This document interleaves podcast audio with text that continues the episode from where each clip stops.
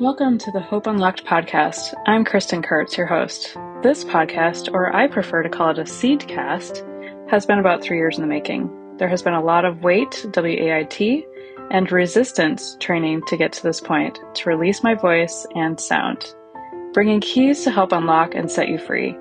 I believe so strongly in the power of community, connection, conversations, which then unlock courage and confidence.